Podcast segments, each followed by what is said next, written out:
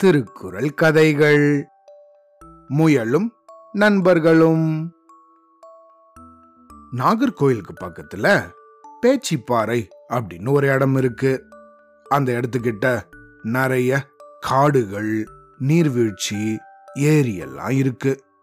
இந்த காட்டு பகுதியில ஒரு நாள் முயல் ஒண்ணு ஏதோ தான் பாட்டுக்கும் பாட்டு பாடிக்கிட்டு பொடி நடையா போயிட்டு இருந்துச்சு. அப்படி போகும்போது அந்த வழியால வேட்டை நாய் ஒண்ணு வந்துச்சு. அதை பார்த்ததும் இந்த முயலுக்கு ரொம்ப பயமாயிடுச்சு. ஐயோ, என்னடா இது, இன்னைக்குன்னு பார்த்து ஒரு வேட்டை நாய் வருதே, இது நம்மள பார்த்தா நம்மள சும்மா விடாதே அப்படின்னு நினைச்சுக்கிட்டு கொஞ்சம் வேகமா நடக்க ஆரம்பிச்சுது. அப்படி இது வேகம் கட்ட ஆரம்பிச்சதும் இந்த வேட்டை நாய் இந்த முயலை கவனிச்சிடுச்சு. அவ்வளவுதான், இந்த முயலை பிடிக்கிறதுக்காக இந்த வேட்டை நாய் அதை துரத்த ஆரம்பிச்சிடுச்சு. இத கவனிச்சதும் இந்த முயல் கொஞ்சம் வேகமா ஓட ஆரம்பிச்சிடுச்சு. ஐயோ, என்னடா இது நம்மள துரத்தவே ஆரம்பிச்சிடுச்சே அப்படின்னு வேகமா ஓடுச்சு. அப்படி வேகமா ஓடும்போது மரத்துல இதோட நண்பனான குரங்கு ஒண்ணு உக்காந்துகிட்டு இருந்துச்சு. அதுகிட்ட போய், குரங்காரே குரங்காரே, என்ன இந்த வேட்டை துரத்திக்கிட்டு வருது, என்ன காப்பாத்துறியா அப்படின்னு கேட்டுச்சு.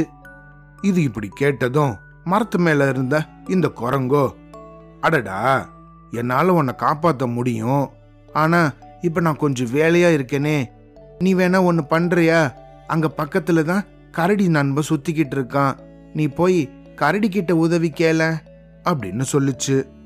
உடனே இந்த முயலோ, சரி நண்பா, நான் கரடி கிட்ட போய் கேக்குறேன் அப்படின்னு திரும்பவும் வேகமா ஓட ஆரம்பிச்சுது. இந்த வேட்டை நாயோ இது ஓடும் போதெல்லாம் பின்னாடி துரத்துக்கிட்டே வந்துட்டு இருந்துச்சு. இந்த முயல் இப்போ கரடி பக்கத்துல வந்து நின்னுச்சு.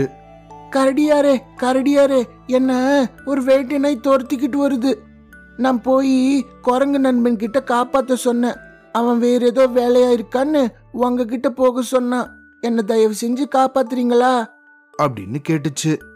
இத கேட்ட இந்த கரடியும், அடடா நண்பா, நானு இப்போ ஒரு முக்கியமான வேலையா இருக்கேனே, என்னாலையும் உனக்கு உதவி பண்ண முடியாது, நீ வேணா அதோ அங்கதான் இருக்கான் நம்ம நண்பன் யானை, அவங்கிட்ட போய் கேக்குறியா அப்படின்னு சொல்லிச்சு.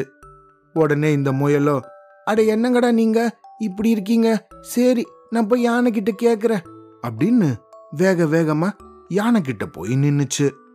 யானையாரே யானையாரே, என்ன ஒரு வேட்டை நாய் துரத்திட்டு வருது, நீங்க தான் ரொம்ப பலசாலியாச்சு, உங்க தும்பிக்கையால அதை அப்படியே தூக்கி சொட்டி எறியறீங்களா அப்படின்னு கேட்டுச்சு. இத கேட்ட இந்த யானையும், அடடா நண்பா, நானு இதோ இந்த மரத்தை இப்ப உடைச்சே ஆகணும், இல்லைன்னா நாளைக்கு வரப்போற புயல்ல இது சாஞ்சாலும் சாஞ்சிடும், எனக்கும் இப்போ ரொம்ப வேலையா இருக்கே, நான் என்ன பண்றது, நீ வேற யார்கிட்டயா உதவி கேட்டு பாக்குறியா அப்படின்னு சொல்லிட்டு அது பாட்டுக்கும் அந்த மரத்தை உடைக்க ஆரம்பிச்சிடுச்சு. ஐயோ, என்னது இது, இன்னைக்குன்னு பார்த்து எல்லாரும் வேலையா இருக்கீங்க, நான் என்னதான் பண்ணுவேன், யார்கிட்ட உதவி கேட்பேன் அப்படின்னு தன்னோட மனசுல யாருமே உதவாததால ரொம்ப சோர்வாயிடுச்சு. அதனால சரி, இந்த வேட்டை நாய் நம்மள பிடிச்சாலும் பரவாயில்ல, இதுக்கு மேல நம்மளால ஓட முடியாதுப்பா அப்படின்னு மெதுவா நடக்க ஆரம்பிச்சுது. அப்படி நடக்கும்போதுதான் அங்க பக்கத்துல இருந்த ஒரு மரத்து மேல எலி ஒண்ணு இருந்துச்சு. அந்த எலியோ இந்த முயலை பார்த்து, முயலே முயலே, அங்க கீழே என்னோட பொந்து இருக்கு, நீனு அதுக்குள்ள போய் ஒளிஞ்சு தப்பிச்சுக்கோ அப்படின்னு சொல்லுச்சு.